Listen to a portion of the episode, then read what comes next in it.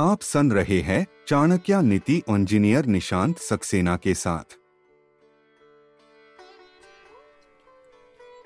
नमस्ते, मेरा नाम है निशांत सक्सेना।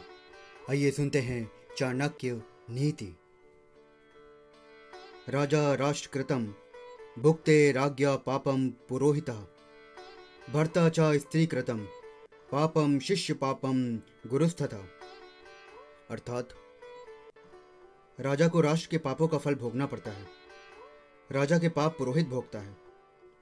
पत्नी के पाप उसके पति को भोगने पड़ते हैं और शिष्य के पाप गुरु भोगते हैं।